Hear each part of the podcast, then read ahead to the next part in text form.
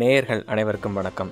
இது few minutes for history show நம்மளோட நிகழ்ச்சியில் பல தெரியாத வரலாறுகளை சுருக்கமாகவும் சுவாரஸ்யமாகவும் பார்க்க போகிறோம் இன்றைக்கி நாம் பார்க்க போகிற வரலாறு யாரை பற்றினா புலிகேசி மன்னர்.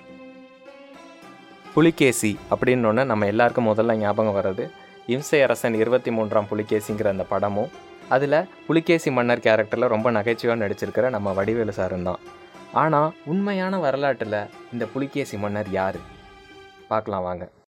நீங்கள் கேட்டுக்கொண்டிருப்பது மைல்ஸ்டோன் தமிழ் பாட்காஸ்ட் திங்கள் முதல் வெள்ளி வரை ஐஜிடிவி மற்றும் பாட்காஸ்டுகளில் கேட்டு மகிழுங்கள்.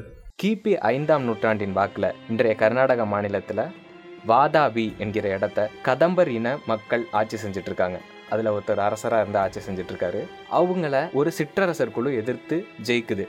அவங்க பிற்காலத்தில் சாளுக்கிய சாம்ராஜ்யம்னு ஒரு பெரிய சாம்ராஜ்யத்தை நிறுவுறாங்க. அதை நிறுவனவர் யாருன்னு பார்த்தீங்கன்னா முதலாம் புலிகேசி மன்னர். அதன்பின் முதலாம் புலிகேசி மன்னர் வாதாபியை தன் தலைநகராக நிர்மாணிக்கிறாரு. தன் நாட்டோட சின்னமாக பன்றியுடன் கூடிய சங்கு சக்கரத்தை அறிவிக்கிறாரு. இருபத்தி மூன்றாம் புலிகேசி படத்தில் கூட நீங்கள் பார்க்கலாம். வடிவேலு நாட்டோட சின்னம் வந்து பன்றி மாதிரி தான் காட்டுவாங்க. ஏன் சாளுக்கியர்கள் பன்றியை தேர்ந்தெடுத்தாங்கன்னு நீங்கள் யோசிச்சிங்கன்னா சாளுக்கியர்கள் வந்து பெரும்பாலும் வைணவ மதத்தை பின்பற்றினாங்க. விஷ்ணுவை கடவுளாக கும்பிடுவாங்க. விஷ்ணுவில் ஒரு அவதாரம் தான் வராக அவதாரம். அதாவது பன்றி முகம் பொருந்திய ஒரு அவதாரம். அதை பிரதிபலிக்கிற விதமாக தான் அவங்க நாட்டு சின்னத்தை அவங்க வச்சாங்க. என்னதான் முதலாம் புலிகேசி மன்னர் சாளுக்கிய சாம்ராஜ்யத்தை நிர்மாணித்தாலும் அவர் ஆட்சி காலத்தில் அவர் நாட்டோட பரப்பளவு வந்து அந்த அளவுக்கு பெருசாக விரிவடைய வைக்கல.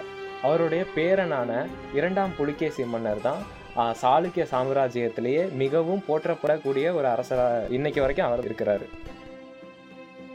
ஏன் அப்படின்னு பார்த்தீங்கன்னா இந்த இரண்டாம் புலிகேசி மன்னர் தான் நிறைய போர்கள் செய்து தான் சாளுக்கிய சாம்ராஜ்யம் கீழே மிகப்பெரிய நிலப்பரப்பை கொண்டு வராரு.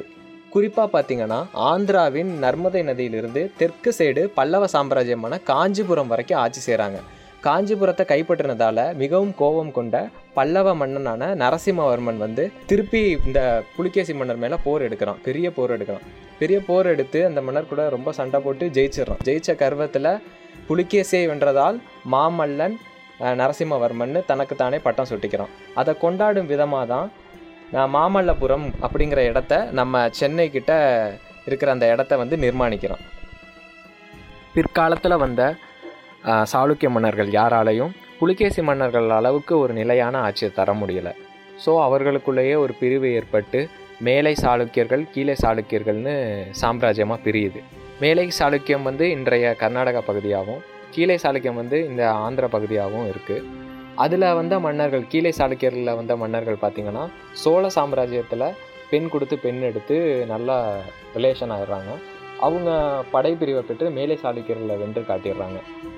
அதற்கப்புறம் இந்த கீழே சாளுக்கியர்கள் வந்து சோழ சாம்ராஜ்யத்துக்குள்ளேயே பல தந்திரங்கள் செய்து அவர்களுடைய ஆண் வாரிசு சாளுக்கிய ஆண் வாரிசையே சோழர்களின் அரியாசனத்தில் சோழன் என்று பட்டம் கட்டி உட்கார வச்சு ஆட்சி செஞ்ச வரலாறும் உண்டு.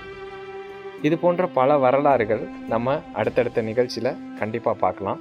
அதுவரை உங்களிடம் இருந்து விடைபெறுவது உங்கள் வேலு.